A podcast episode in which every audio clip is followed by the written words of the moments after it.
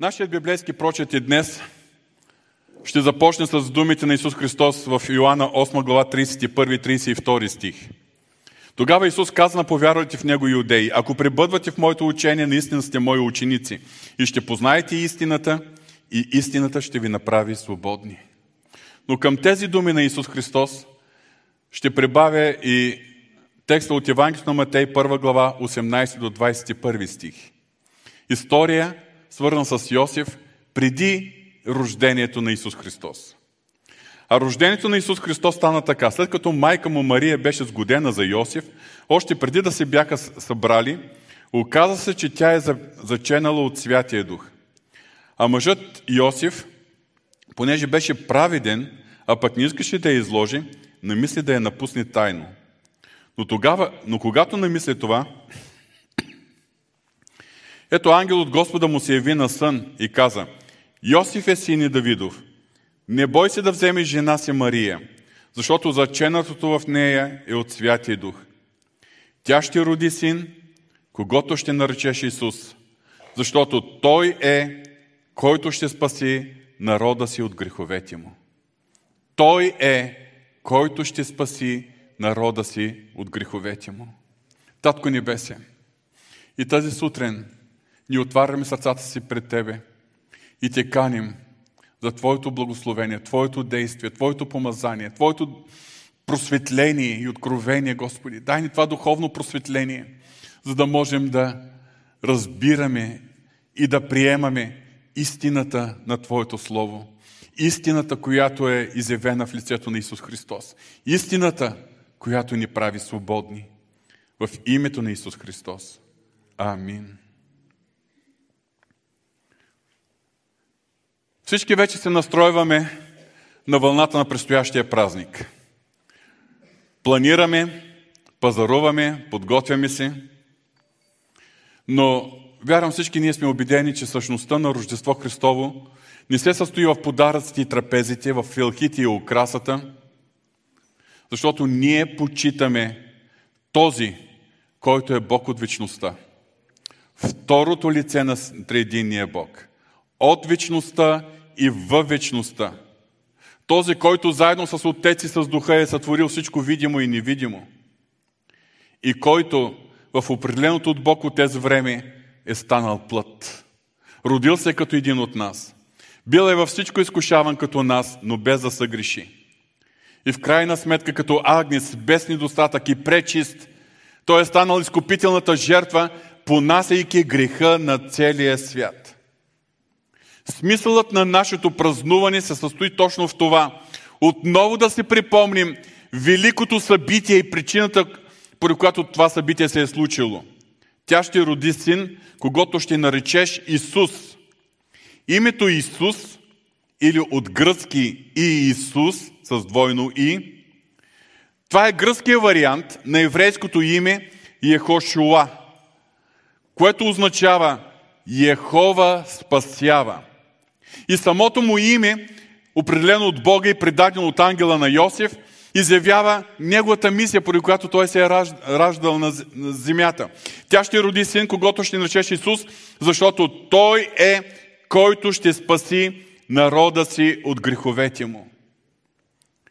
Основната мисия на Исус Христос на тази земя е спасението от греховете ни. Обаче, ние знаем, че основният ключов момент в Божия велики изкупителен план, който е пряко свързан с личността на Исус Христос, на този младенец, който се родил във Витлеем Юдейски. Но 33 години и половина по-късно, в крайна сметка, той е увисна на Голгоския кръст. Затова основният, ключовият момент на Божият велико изкупителен план е изкупителното дело, изкупителната жертва на нашия Господ Исус Христос. И въпреки, че тази жертва вече е осъществена, Исус Христос е умрял, след това е възкръснал, сега е в небесната слава и притежава името на всяко друго име. В крайна сметка въпроса с спасението от греха е много сложен и многопластов. Въпросът не се свежда само до това Бог да ни прости греховете. Защото освен грехът, извършените грехове, за които ние сме виновни пред Бога. Грехът като сила, като принцип, като нещо, което ние сме приели по наследство от, от порождение, той се съществува в нас.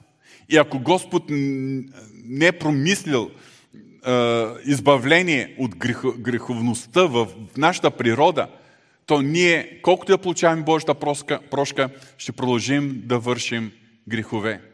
И така, Бог е промислил чрез Исус Христос спасение от греховете Но това спасение има различни пластове. Но от една страна Бог е промислил прощение на нашите грехове. Поради тази причина пред Бога ние сме освободени от вината, ние сме оправдани, облечени с Христовата праведност. Ние имаме право да стоим пред Бога като Негови синове и дъщери. Ние сме приети от Него, примирени с Него.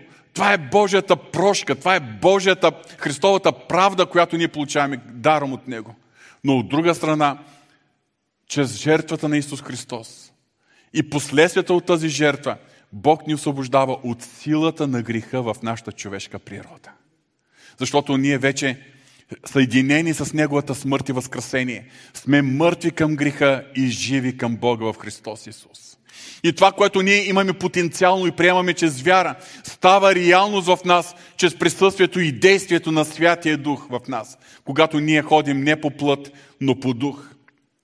Когато четем Божието Слово за, нашето, за нашата промяна, за нашето освещение, има два ключови стиха, в, която, в които се използва една много специфична дума – преобразяване. Единият библейски текст където се говори за това наше преобразяване във 2 Коринтини 3 глава 17 и 18 стих. А Господ е духът и където е Господният дух, там е свобода. А всички ние, гледайки Господната слава с открито лице, като в огледало, се преобразяваме в същият образ. От слава в слава, чрез духа, Господния дух. Преобразяваме, когато ние съзерцаваме Господната слава. Това е присъствието, действането присъствие на Святи Дух в нас. Когато ние сме изпълвани с Святи Дух. Святи Дух ни не е изпратен само за да, имам, да ни доставя радост, да преживяваме тръпки, да говорим на езици или нещо друго този род. На първо място целта и мисията на Святи Дух в нас е да ни преобразява. Но за тази цел ние трябва да го съзерцаваме, да бъдем в това общение, да бъдем в тази близост, да, да се изпълваме със Святия Дух. Втория библейски тест, когато се използва същия термин, преобразяване, е в Римните 12 глава, 2 стих. И не дейте се съобразява с този век. Или според отметката, с този свят. Не дейте се съобразява с този свят. Но се преобразявайте, че с обновяването на ума си запознайте от опит какво е Божията воля. Това, което е добро, благогодно на Него и съвършенно. Това е втората страна на нашето преобразяване. Когато ни действа, съзерцаваме Святи Дух. Тогава Той работи в нас. Но Божието Слово ни казва, че освен, че Святи Дух ще работи в нас, и ние имаме отговорност. И нашата отговорност се състои ние да, да променяме, да обновяваме ума си, мисленето си, ценностите си, мирогледа си. Оттам вече това, това да повлияе на нашите решения, дела, поведение, взаимоотношение. Оттам характер и цялостният ни облик като християни. Ние сме в навечерието на Рождество Христово. И въпреки това, днеска нашите размишления няма да бъдат толкова празнични, а ще бъдат отново фокусирани върху тези библейски думи, тези думи на Исус Христос. Ще познаете истината и истината ще ви направи свободни. Искам предварително да ви се извиня, защото това е последната неделя преди Рождество Христово. И бих желал тази голяма тема, която в няколко месеца е в фокуса на нашето внимание, днес да се опитаме да превършим. Това означава, че може би ще продължи малко по-дълго, отколкото е стандартното време за проповядване. Но ви моля да бъдете концентрирани и аз се моля Святия Дух да дава това дълбоко откровение, да работи в сърца, защото очаквам това слово, което ще споделя заставайки пред вас с смирение, защото това е Божие Слово. То да бъде силно и да извърши чудото на освобождение в нашите сърца, ако има нужда. До сега разгледахме въпроси, като например свободни от страха, свободни от безпокойството и тревожността, свободни от комплексите за малоценност. А по отношение на греха разгледахме въпросите свободни от, грехата, е, от греха и вината. Милата седмица свободни от силата на греха, като предимно нашият поглед беше от библейска гледна точка. Днес завършваме тази поредица с темата Свободни от греховните навици и зависимости. Като нашите разсъждения ще бъдат както от библейска, така гледна точка, така и от гледна точка на християнската психология. Най-напред, за да представя проблема, ще използвам една иллюстрация. Всички ние сме вярващи. Ние сме спасени чрез Божията благодат. Въпреки, че сме това, ние не сме безгрешни. Съгласни ли с мен? И всички ние сме се убедили, че борбата с изкушенията и греха никак не е лесна. От една страна, ние се съгласяваме с думите на апостол Йоан. Ако речем, че нямаме грях, лъжим, истината не е в нас. Но от друга страна, като че ли понякога е възможно да изпадам. Не знам за вас, но аз лично съм изпадал в такива състояния, които е описал апостол Павел в Римните 7 глава. Състояние, в което той каза, понеже желание за добро имам, но не и сила да го върша. Защото не върша доброто, което желая, а злото, което не желая, не го върша. И тогава, откривайки този конфликт в себе си, апостол Павел възкликва, окай нас човек, кой ще ми избави от това тяло на смъртта? И точно в тази посока бих желал да насочим нашето внимание как истината ни прави свободни от греха, силата на греха, греховните навици. И накратко ще говорим и за греховните зависимости. Иллюстрацията, която искам да представя на вашето внимание, това е, че тази сутрин аз, идвайки тук насам, дойдох с, нашият, с, нашата, с нашия автомобил. Винете и аз, качихме в колата и дойдохме до тук. Колата, с която пристигнах, доколкото знае, тежи около 1300-1400 кг. Ако се опитам да я задвижа с моите естествени сили, така да напъня мускули и да я тикам напред, бих успял да я преместа няколко метра. И то с големи усилия. Това ще ми коства голяма умора. Повече от няколко метра не бих могъл да постигна. Обаче все пак днес аз дойдох тук, извървяхме няколко километра, пресичайки града ни, и то без съществени усилия от моя страна. И с подобаваща скорост. Все пак града е 50 км в час. Сега, защо днеска аз не положих никакви усилия за да докарам колата до тук, до паркинга? Защото тя се задвижи от силата и енергията, която се освобождава в нейния двигател. Силата и енергия, която се освобождава при горението на горилото, съхранено в резервуара. Но също така аз съм я управлявал. Имам през себе си волан, имам педали, имам лоза скорост, имам други органи за управление. И така, задавам си въпроса. Какво би станало, ако аз като водач изпълнявам своите отговорности, държа волана, натискам педалите, обаче резервуарът е празен? Какво ще постигна? Освен да се наложи да я тикам, друго няма какво. Какво ще постигна, ако резервуарът е пълен, но аз не съм запалил двигателя? Пак да, може да се опитам да върта волана. Ефектът ще бъде същият. Какво ще постигна, ако резервуарът е пълен, двигателят е запален, обаче аз седна на съседното място и стоя и чакам колата сама да тръгне, сама да ме заведе? Няма да успее. В тази иллюстрация представете си следното.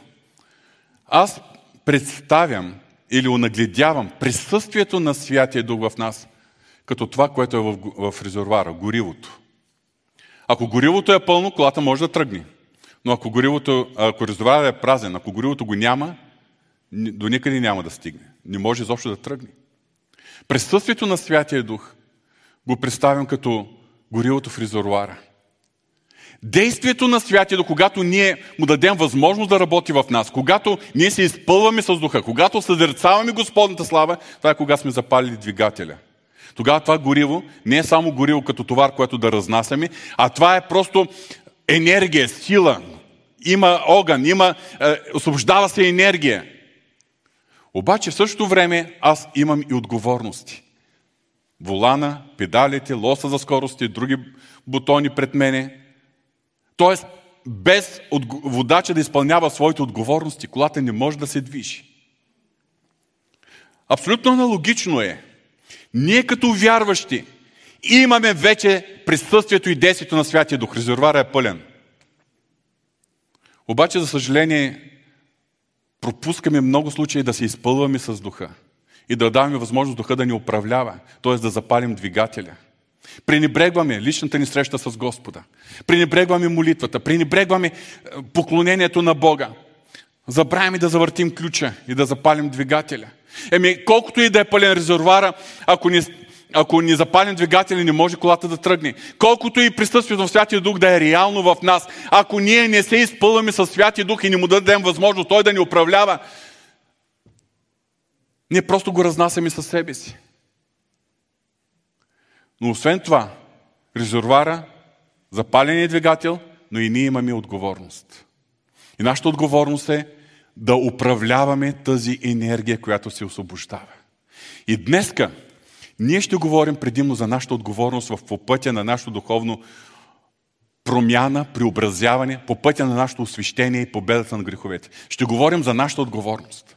Но нашата отговорност не можем да изпълним, ако не е Святия Дух. И не трябва да забравим нито за секунда точно този факт.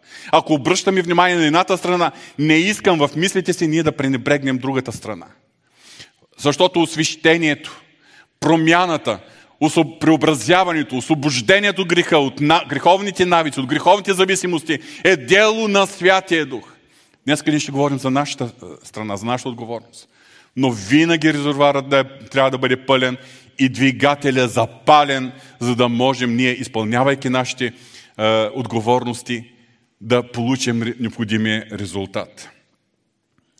И така, какво представляват изкушенията най-напред? В Римите 12 глава, втори стих, ние четем И не дейте се съобразява с този свят, но се преобразявайте чрез обновяването на ума си.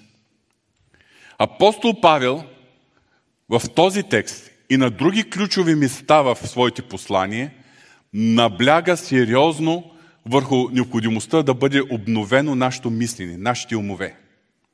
Апостол Павел показа на различни места зависимостта между това, което се случва в ума и съответно поведението или отношението или вярата на човек. Има една важна психологическа зависимост. Говоря от гледна точка на християнската психология. Не използвам светска психология в случая. Бог ни е сътворил по такъв начин, че това, което мислим, определя начина по който се чувстваме. А това как се чувстваме, определя начина по който ние действаме. Това, което мислим, определя начина по който се чувстваме. А това как се чувстваме, определя начина по който действаме. Ще ви цитирам на няколко места в днешното поучение мисли, които са от различни книги на един известен християнски автор, който вече е в преклонна възраст, но все още е съвременен. Казва се Нил Андерсън. Той е евангелски служител, служител в областта на християнско консултиране, емоционалните проблеми, освобождението, свободата в Исус Христос. Има множество бестселъри в Съединените щати. На български са преведени неговите книги Победа над мрака и разчупване на оковите. Той пише така. Ние имаме много малък директен контрол върху нашите емоции. Но ние можем да променим начина си на мислене и да избираме това, в което вярваме. Ето, има области от нашата, нашия психологичен живот, от, нашото, наш, от нашия живот, върху които ние имаме ограничен ограничена възможност да въздействаме или почти никаква възможност да въздействаме. Казвам почти, защото все пак има някаква минимална. Но има и област, в която Господ ни е дал възможност и право да действаме. В областта на емоциите и желанията много трудно може да ги променяме. Директно. Появи се в тебе желание. На Ева и се поревнало така, поискало и се да опита от този забранен плод. Ако човек в такъв момент се опита да угаси това желание, най-вероятно няма да успее. Обаче това, тази област, която Господ ни е дал право на контрол, това е в мисленето.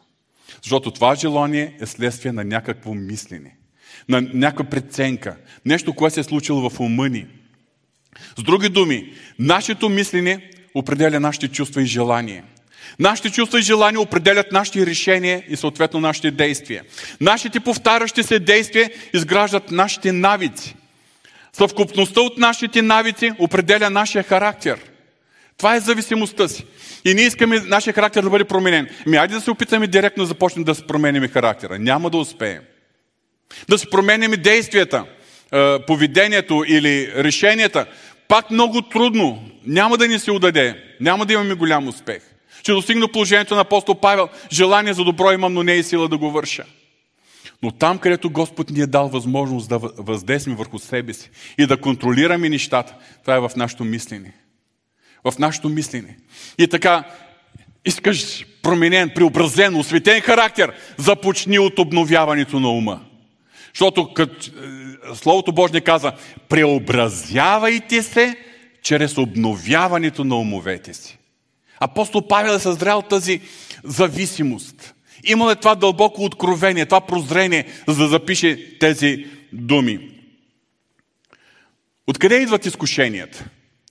Изкушенията винаги идват от три източника. Това е плътта, света и сатана. Плътта. Това е нашата стара и все още не напълно осветена природа. Все още природа, в която съществуват старите греховни мислени и модели на мислене, нашите е, навици, нашите отношения, поведение и особено такива, които водят до греховни желания, до греховни решения и действия. Вторият източник, това е света. Съвременната култура, която е богопротивна, която е в бун срещу Бога, която е, унищожава или не зачита каквито да е морални граници, които Божието Слово представя пред нас. Но света не може пряко да ни въздейства.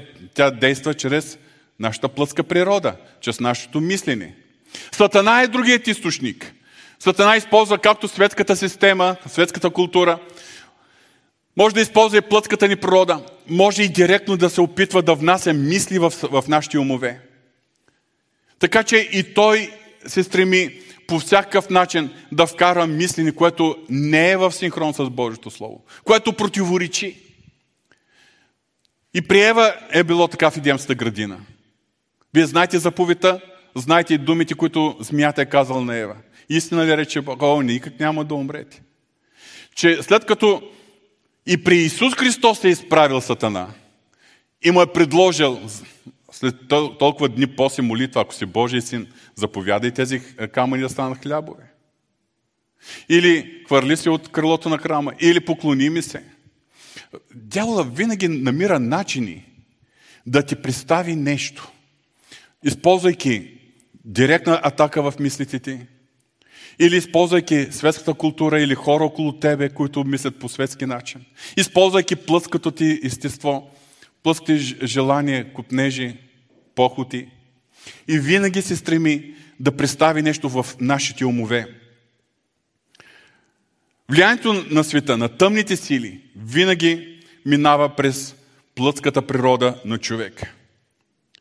Затова в Яков 1 глава 13 до 15 стих четем Никой, който бива изкушаван да ни казва Бог ми изкушава, защото Бог не се изкушава зло и Той никого не изкушава. А всеки се изкушава из... като се завлича подлъга от собствената си страст. Някои казват, ама дявола беше много силен.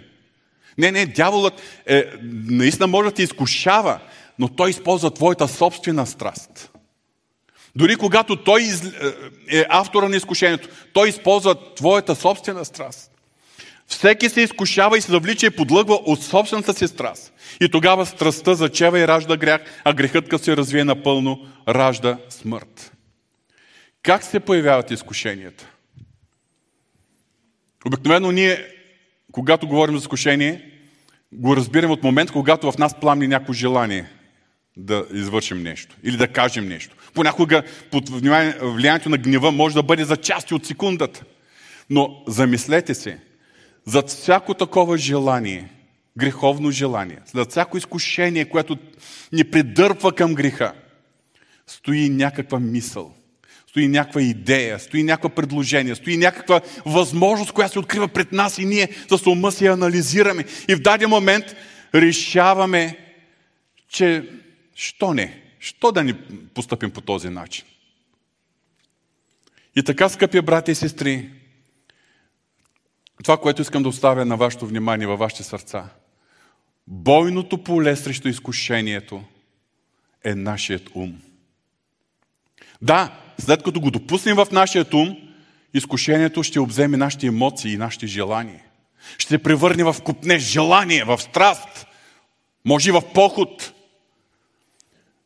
И тогава вече тази страст ражда грях, а грехът се развие напълно, знаете какви са последствията. Всичко започва от нашето мислене. Във второто си послание към коринтияните, апостол Павел на няколко ключови места разкрива връзката между това, което дявола прави в мислените на човека и неговото отношение към Бога. Нека да ви посочи някои примери.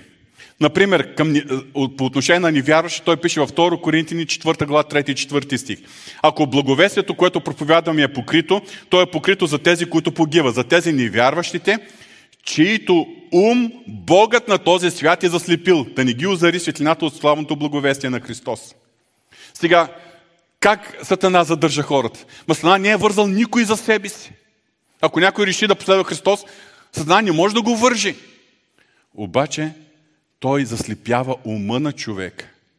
И благодарение на заслепяването на ума, човек не може да вземе решение да последва Исус Христос. Разбирате ли?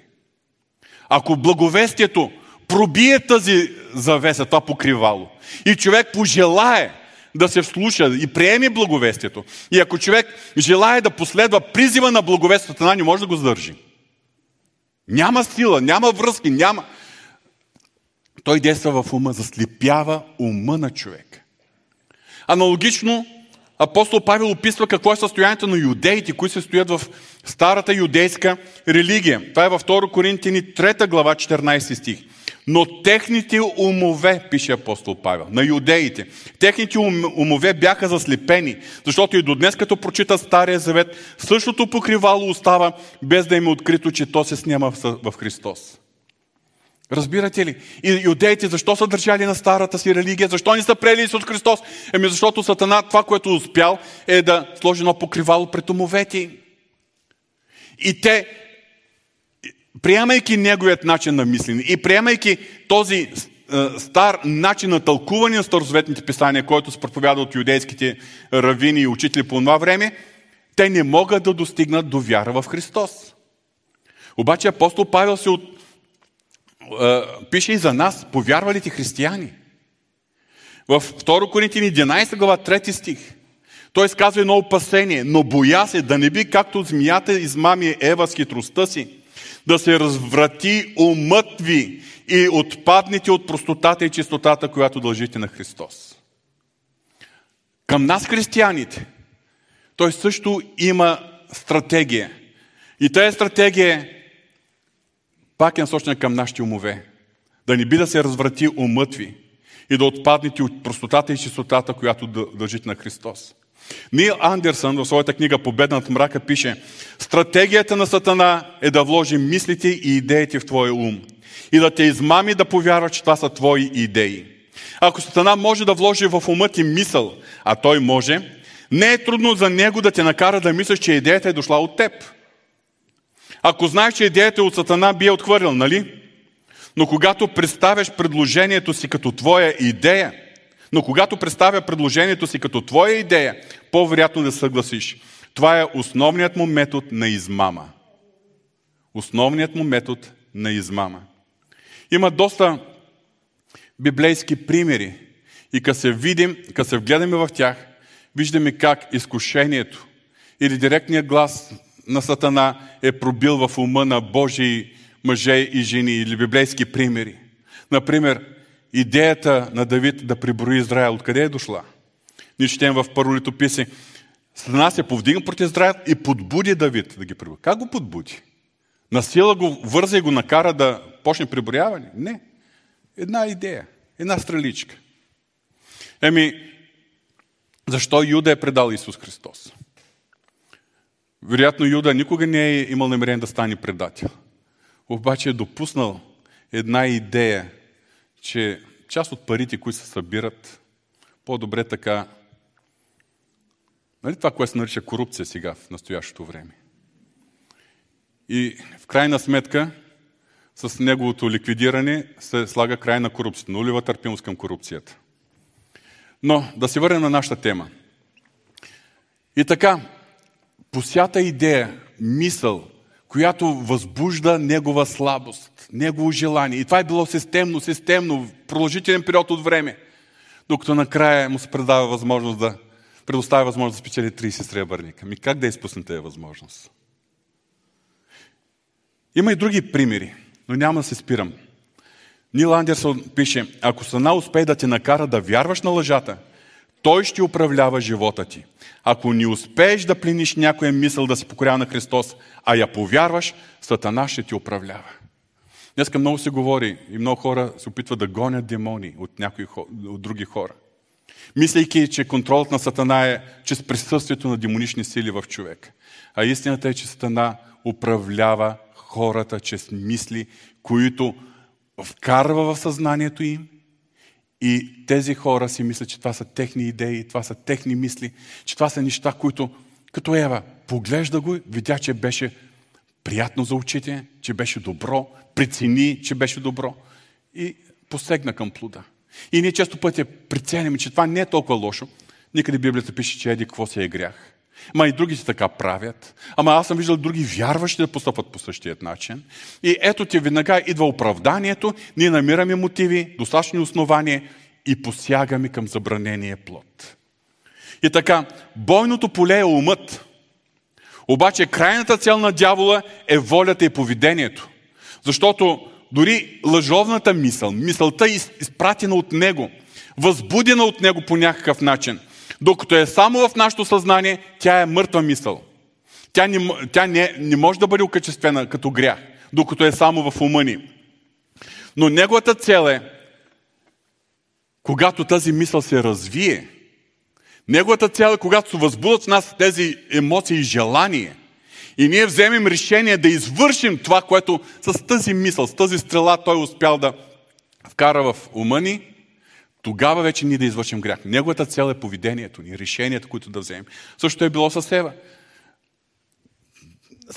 Сатана в лицето на змията не е имал никаква власт да върже Ева за това дърво и да натика в ръцете и в устата и този плод. Не може на сила. Обаче един любезен разговор. Един разговор, който се внася съмнение към Божията дума – един разговор, който коригира, дава нова светлина, ново разбиране. Ма какво означава да опиташ този плод? И тази идея е довела Ева до съгрешаване. Затова малко по-късно, когато Бог се е срещнал с Адам и с Ева, и Адам съвсем безцеремонно казал, жената, която ти ми дади, тя е виновна, а Ева каза, ми змията ме подмами. Да, Бог е нанесъл проклятие на змията и е дал първото си пророческо обещание за рождението на семето на жената, което ще смаже главата на змията. Слава на Бога за това. Но Бог е държал отговорни Адам и Ева. Бог не е наказал само змията, Бог е държал отговорни и Адам и Ева е трябвало да се понесат последствията от своето съгрешаване. Затова много често, когато ни кажем, ама много силно беше изкушението, дявол е много силен, дявол така ме преследва. Ми затвори вратата за дявола. Пристани да приемаш идеите, които идват от него. Тези стрелички, тези мисли, тези огнени стрели на нечестивие. Защото целта на дявола е в крайна сметка нашето поведение, нашите дела, които да бъдат в бунт, в несъгласие с Божието Слово. И че това непокорство на Бога и покорство на Сатана, той вече добива някаква степен на контрол в нашия живот. В Римните 6 глава 16 стих четем нещо много важно. Не знаете ли, че на когото предавате себе си като послушни слуги, слуги сте на онзи, на когото се покорявате? Било на греха, който докарва смърт, или на послушанието, което докарва правда.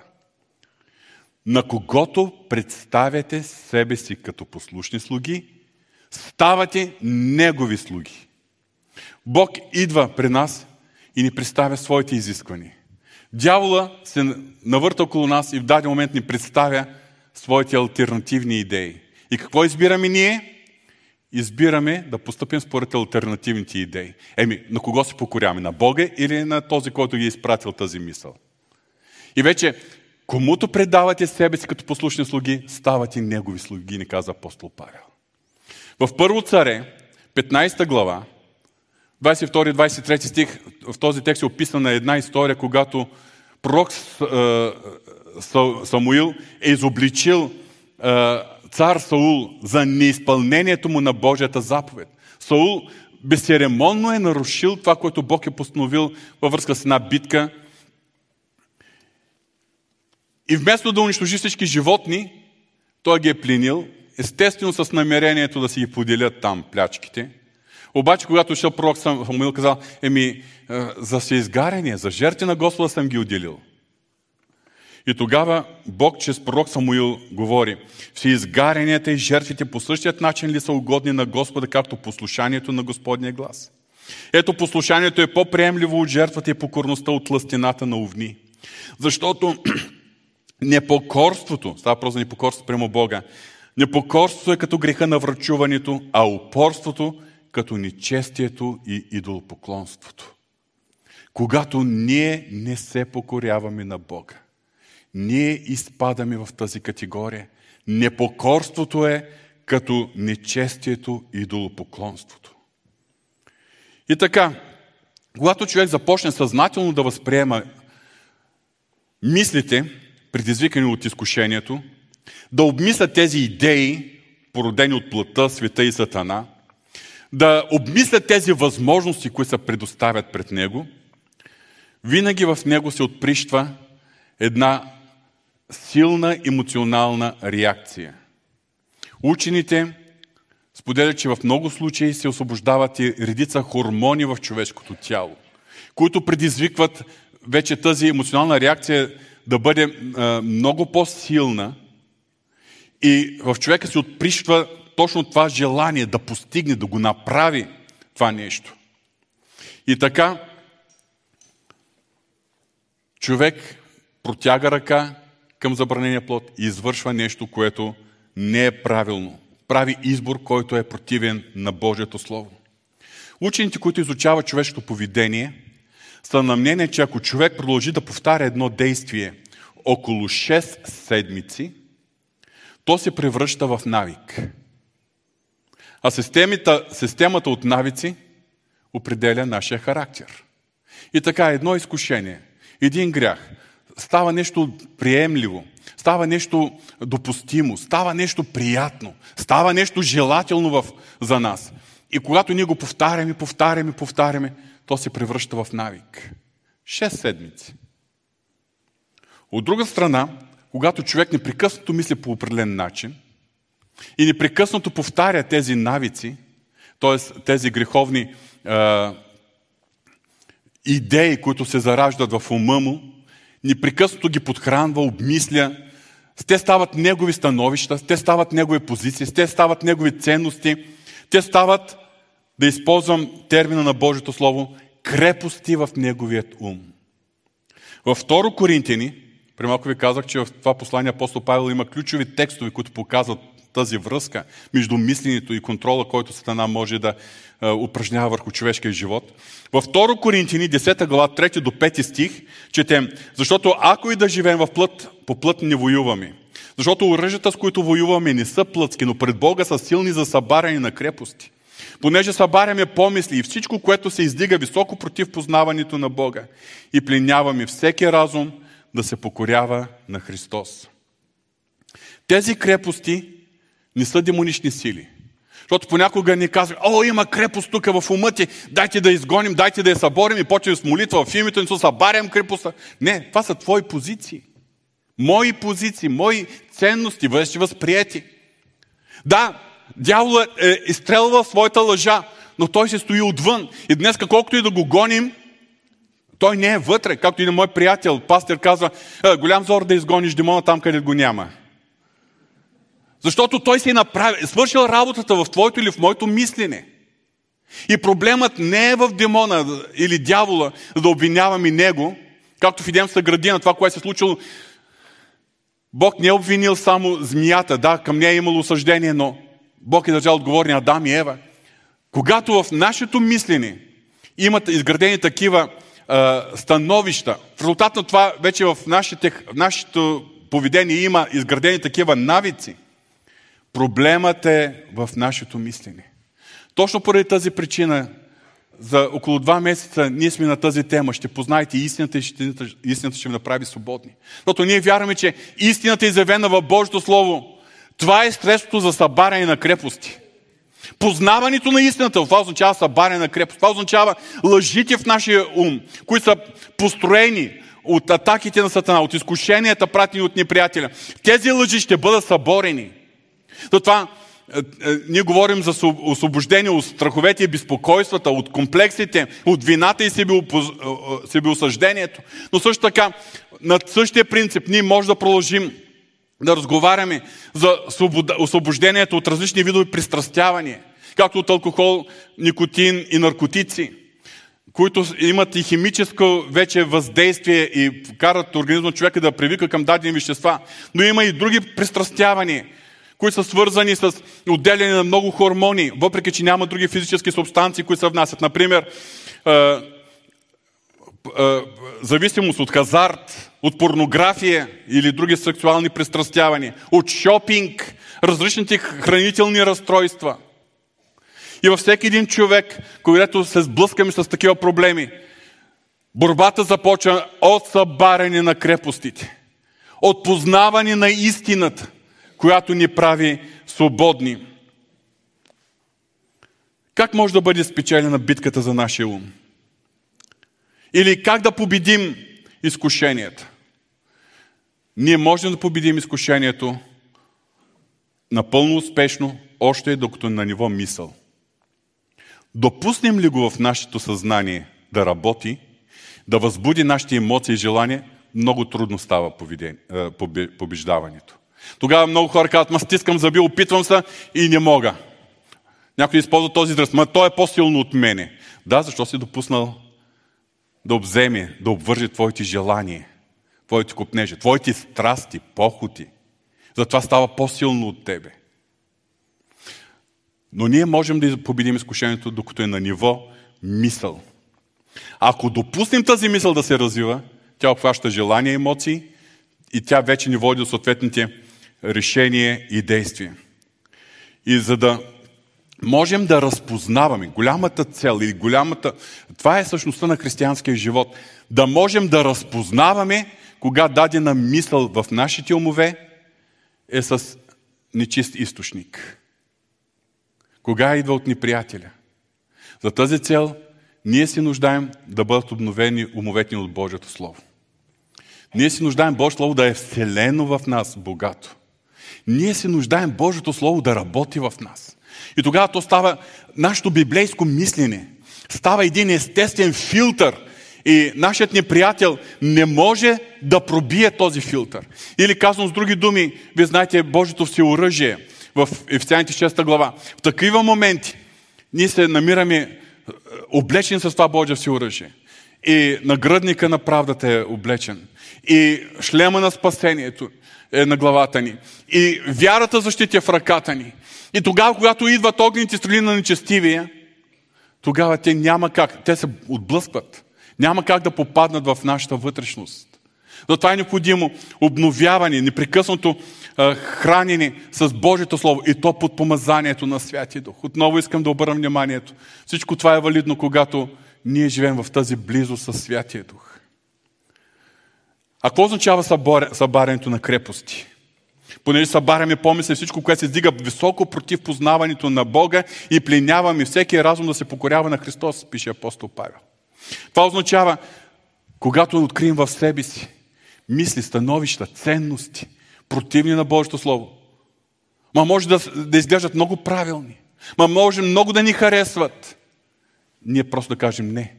Това не съм аз.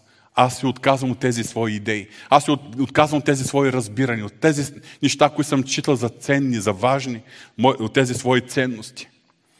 Нил Андерсън пише, тъй като основното оръжие на Сатана е лъжата, твоята защита срещу него е истината. Победата на Сатана не е въпрос на сила, тя е въпрос на истина. Когато разобличиш лъжата на Сатана с Божията истина, силата му се причупва. Амин. Ще познаете истината и истината ще ви направи свободни. Добре, ако вървим по пътя към освобождението, към свободата от а, зависимости, от а, навици греховни, коя е, откъде да започнем? Нека да си припомним и още на още едни думи на апостол Павел. В Ефесян 4 глава, втората част на главата, той описва какво означава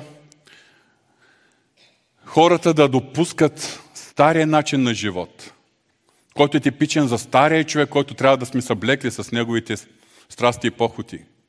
И в 27 стих, точно в този контекст, той пише Нито давайте място на дявола.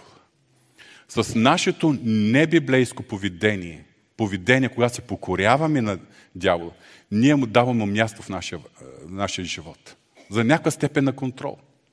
Някой използва този израз. Отваряме врата за дявола. Добре, нека да и този израз да използваме.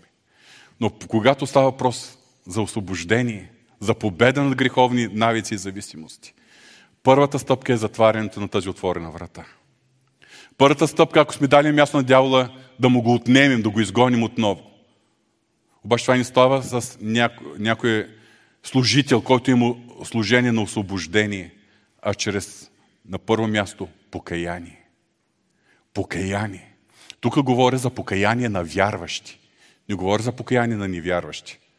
Говоря за покаяние на вярващи. Какво означава това покаяние? Във 2 Коринтини 7.10 Защото скръпта по Бога докарва спасително покаяние, което ни причинява разкаяние, но светската скръп докарва смърт. Покаянието от една страна е признаване пред Бога, че сме съгрешили, че допускаме стил на живот, който не е правилен. Но от друга страна, покаянието означава, от гръста дума метанойо, промяна на мисленето. Тоест, ние вече сме възприели библейската ценност и библейското мислене и отхвърляме тези неправилни мисли и идеи, които са породени от изкушенията в нас. Покаянието означава и смирение пред Бога, но това е акт и на съпротива срещу Сатана. Защото когато ние се смиряваме пред Бога, ние се опълчваме срещу Него и на практика по този начин Той вижда, че няма повече място в нашия живот. Покаяние. На второ място, обновяване на ума, защото е писано преобразявайте се с обновяването на ума си. Но след това, на трето място, не по-малко важно е да продължим живот с дисциплина в мисленето. Защото в притчи 4 глава, 23 стих се казва, повече от всичко друго, което пазиш, пази сърцето се, защото от него са изворите на живота. Например, ако някой има нужда да бъде свободен от зависимост от порнографията, това няма да стане, ако продължаваш да гледаш такива картини или видеа. Ако някой има нужда да бъде освободен от някоя друга зависимост, например, някои хора се борят с алкохолизма. Няма начин ти да победиш алкохолизма, ако отидеш компанията в кръчмата и си решиш, ма ще си пия само швепс. В кръчма същата компания, на същото място, ма ще си пия само швепс или айрианче. Няма да стане. Дисциплина. Дисциплина. Какво допускаш до ума си? Съответно, и къде се намираш? Каква е средата, в която може да влияе върху твоя ум? И не на последно място, да премахнеш пред себе си всички неща, които са те водили, които представляват за тебе изкушение, които са един вид спусък към това да се запали в тебе отново греховното желание. Затова апостол Петър пише в 1 Петро 1.13. Затова припашете се през кръста на вашите помисли. Забележете. Апостол Павел казва, преобразявайте се обновявате на ума си. Апостол Петър, препашете се през кръста на вашите помисли. Забелязвали ли сте, че ние трябва да ги опашим, ние трябва да ги владеем. Препашете се през кръста на вашите помисли. Бъдете въздържани. Имайте пълна надежда на благод... за благодата, която ще ви се даде, когато се яви Исус Христос. Препашете се през кръста на вашите помисли. И тъй като когато човек е допуснал зависимост или греховни навици или зависимост, той е като ранен, той е в момента се нуждае от изцеление, той в момента се нуждае от помощ. Той не се нуждае ние вярващи да го осъждаме, ако сме го, заби, го видим. О, как може, стар вярващ или пък вече е дошъл в църквата току-що, ама все още върши такива и такива неща. Не, този човек е, е, се нуждае от изцеление. Той е болен. Църквата е болница. Болните имат нужда от лекара, а не здравите. И затова нормално е хора, които имат нужда от изцеление и освобождение, да бъдат между нас, но да търсят това освобождение. Моля никой да ни осъжда, ако види някой брат или сестра, която е, който е в грях, а се бори за освобождението си. И затова ние се нуждаем от Божията изцелителна благодат, както да която действа в нас, когато се молим, когато сме в лично общение с Бога, така и когато сме заедно като духовно семейство, малката група или в цялата църква. Когато продължително практикуваме дадени грехове, тогава вече идва зависимостта. В някои случаи, когато човек повярва, в момента на покаянието на вържението, моментално Бог го освобождава от какви ли независимости.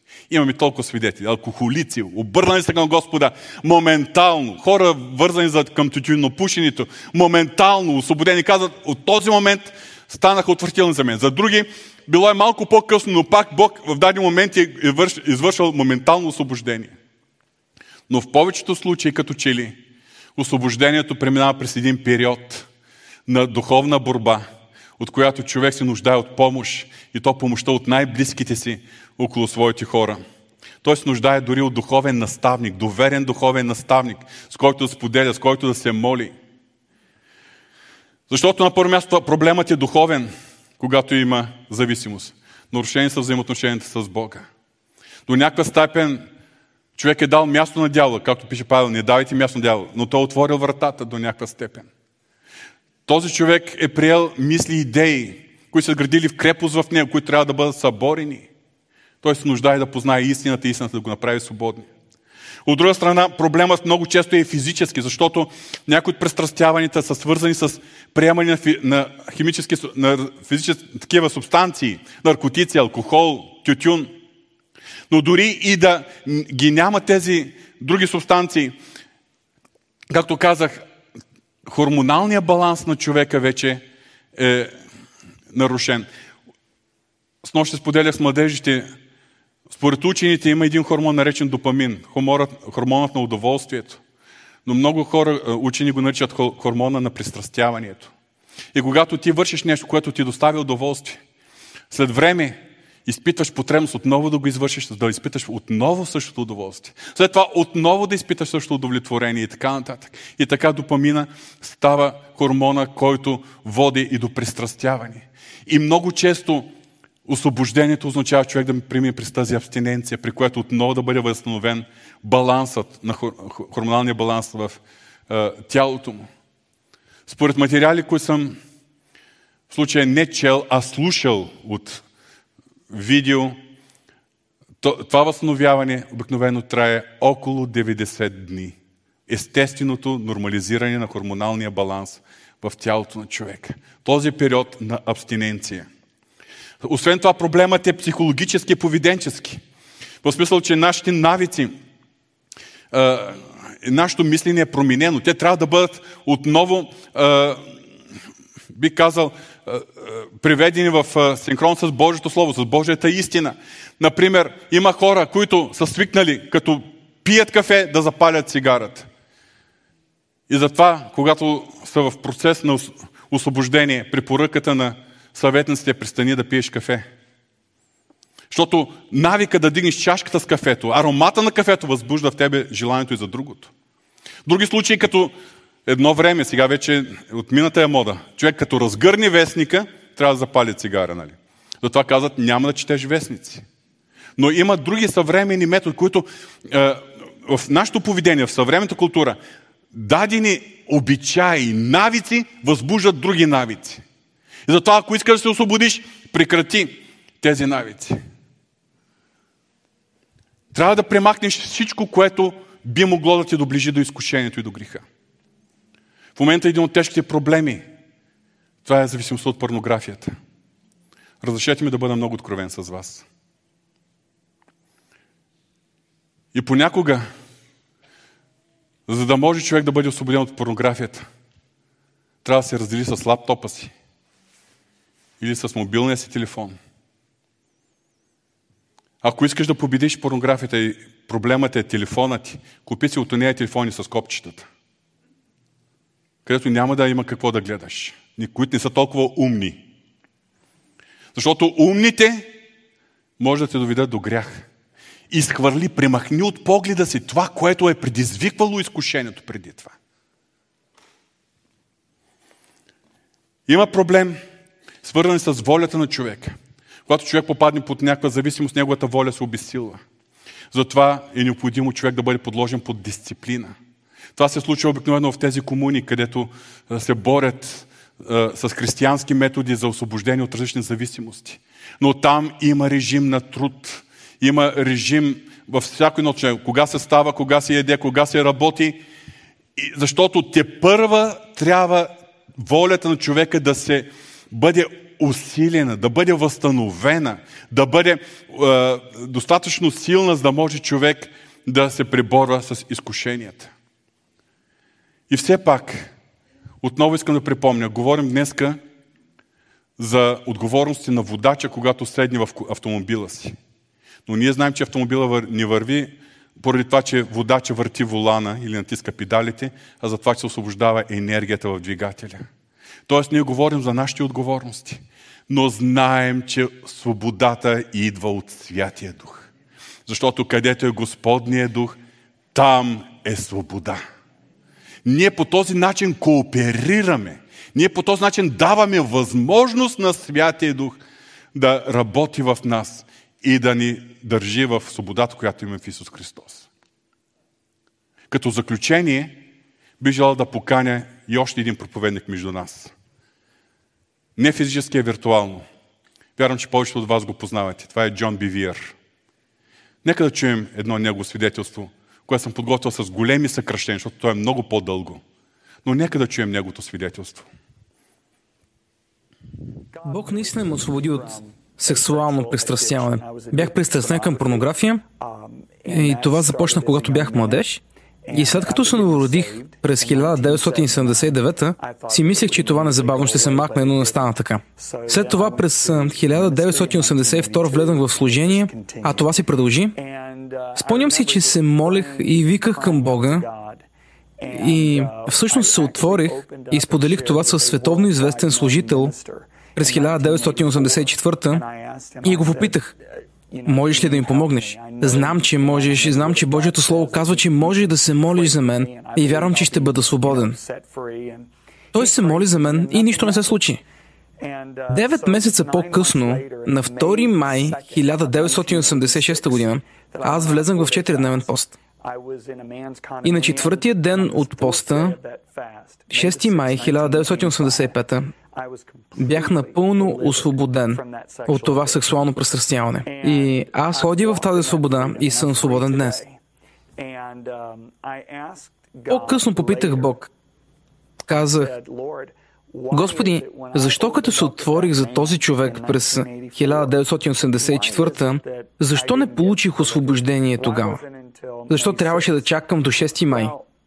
Е, през 1984, когато отидох при този човек, аз бях загрижен, че тази зависимост от порнография ще ме държи далеч от служението, за което знаех, че съм призован. Така че фокуса на скръпта ми бях аз.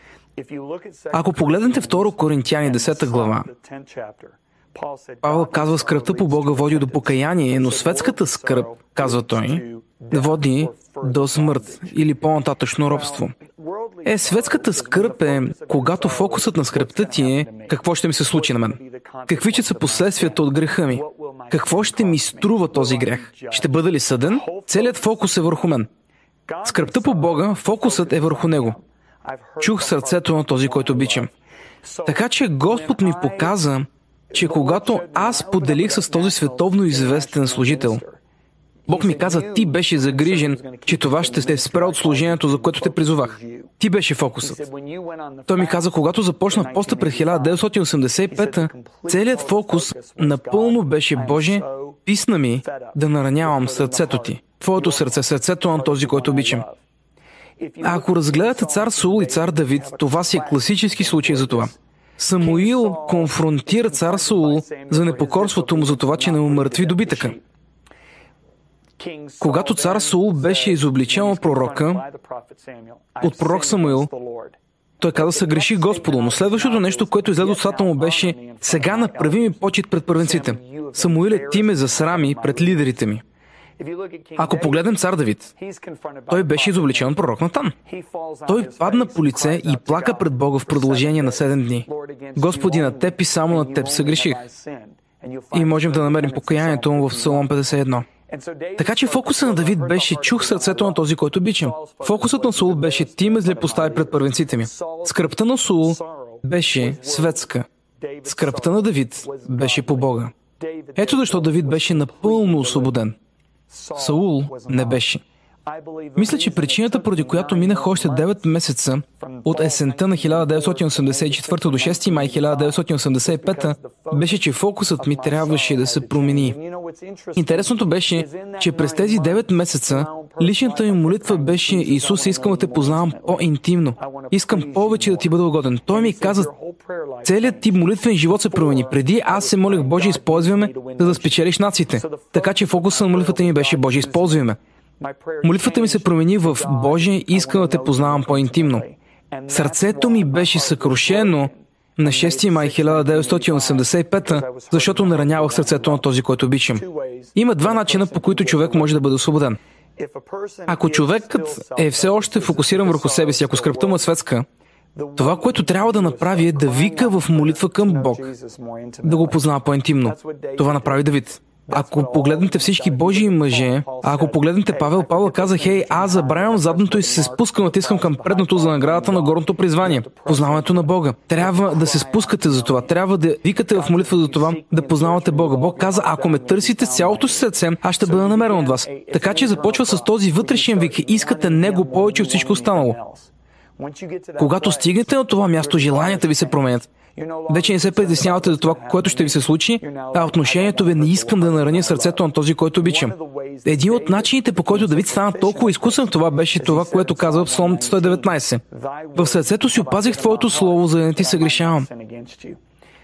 Когато сложиш Словото на Бога в сърцето си и направиш Божието Слово твоя фокус в живота, желаеш истината повече, отколкото всичко останало, тогава идваш на място, на което можеш лесно да бъдеш освободен. Днес написах в Твитър,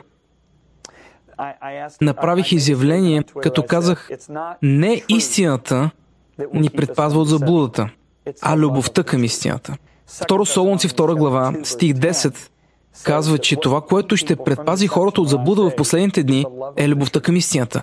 Така че има много хора, които знаят истината, може да познават истината, но не е просто знаенето на истината, а обичането на истината. Това е когато искаш да имаш истината вътре в себе си, повече отколкото искаш каквото да било друго. Нека отидем на практичната част. Да кажем, че някой мине покрай магазин за порнография и усети невероятен импулс да влезе. Мисля, че такъв тип хора имат нужда да получат откровение в сърцето си и точно върху това получавам в необикновен. И в книгата споделям как, когато бях вързан в порнография, нямах Божието сърце за или към жените. Това, което се случи е, че след като Бог ме освободи от порнография, аз все още трябваше да се пазя от нея. Трябваше да кажа не, няма да гледам. Но Бог започна да обновява ума ми и това започна да влиза в сърцето ми. Осъзнаването, че даденото момиче, което гледах, е направено по образа и подобието на Бога. Тя е малкото момиченце на някой баща. Тя е скъпоценна за Бога. Когато това откровение удари сърцето ми, аз вече не можех да погледна което да е момиче като парче месо или като нещо за мое удоволствие. Сега вече я гледах като овенчана със слава и чест, защото Библията ни казва, че Бог е овенчал човешките същества със слава и чест и човешките същества са направени по образа и подобието на Бога.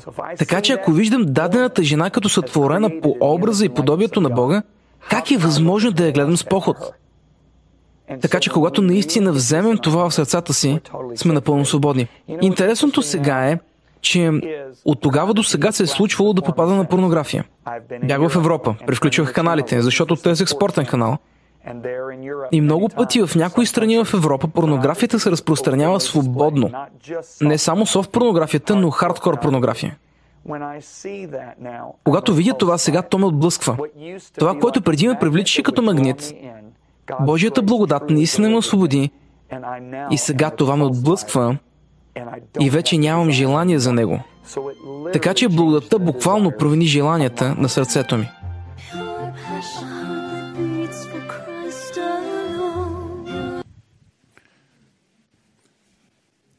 С благодарност за това видео на HTV и на превода, който те подсигуриха. Когато говорим за греховни навици и зависимости, обикновено това са въпроси, които ние не споделяме с други. Като че ли искаме да се справим самички. Както при малко казах, в повече случаи ние се нуждаем от духовен наставник, от доверен човек, на който да може да споделяме, с когото, който ще се моли за нас и ще ни подкрепя, а няма да ни осъжда. Но може би някой ще се зададе въпроса, всичко това възможно ли? Особено ако има такива, които са се борили, борили и са достигнали до абсурда, че едва ли не това не може да се осъществи в техния живот. Искам да ви насърча, скъпи брати и сестри. При Господа има пълнота от благодат. Ние приехме Неговата благодат върху благодат. Искам да завърша с думите на апостол Павел от началото на посланието към Римляните 8 глава. И така сега няма никакво осъждане на тези, които са в Исус Христос. Никакво осъждане. Христос, Бог не те осъжда от това, че се провалял. Бог иска да ти помогне. И вярваш, трябва да имаме същото отношение. Не да сочим с пръст, а да подаваме ръка за помощ. И така сега няма вече никой осъжден за тези, които са в Христос Исус, които ходят не по плътно по дух, защото законът на животворящия дух ми освободи в Христос Исус от закона на греха и на смъртта. Отново си припомнете за резервара, двигателя, който движи колата. Колата може да е много тежка, обаче има сила, която я задвижва. Има сила и енергия, която се освобождава в двигателя. И Словото ни казва, законът на животворящия дух. Скъпи брати и сестри, доверете се на Святия Дух, който е във вас. Който е в нас, в мене и във всички, всеки един от нас. Доверете се на Святия Дух. Това, което е невъзможно за нас, с Неговата помощ е напълно възможно. Защото аз вярвам, че Бог желае ние да живеем в съвършенна свобода от всякакви греховни навици и зависимости. Ние да бъдем победители, повече от победители също всяко изкушение. И всеки опит на дявола да ни подмами и да ни въвлече под Неговия контрол. Бог желае свободата, която имаме в Исус Христос, да я имаме в пълнота. Защото където е Господния дух, там е свобода. Нека да се изправим, ако обичате.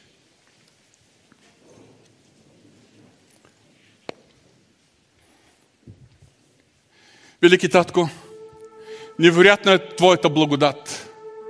Невероятно е Твоето действие в нас.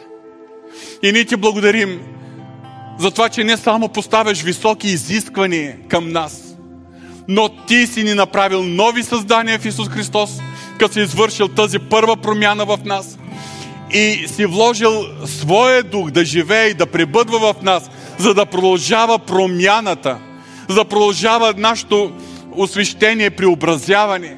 Но ти благодарим, че ни разкриваш и ние имаме отговорности. Помогни ни да ги осъзнаем.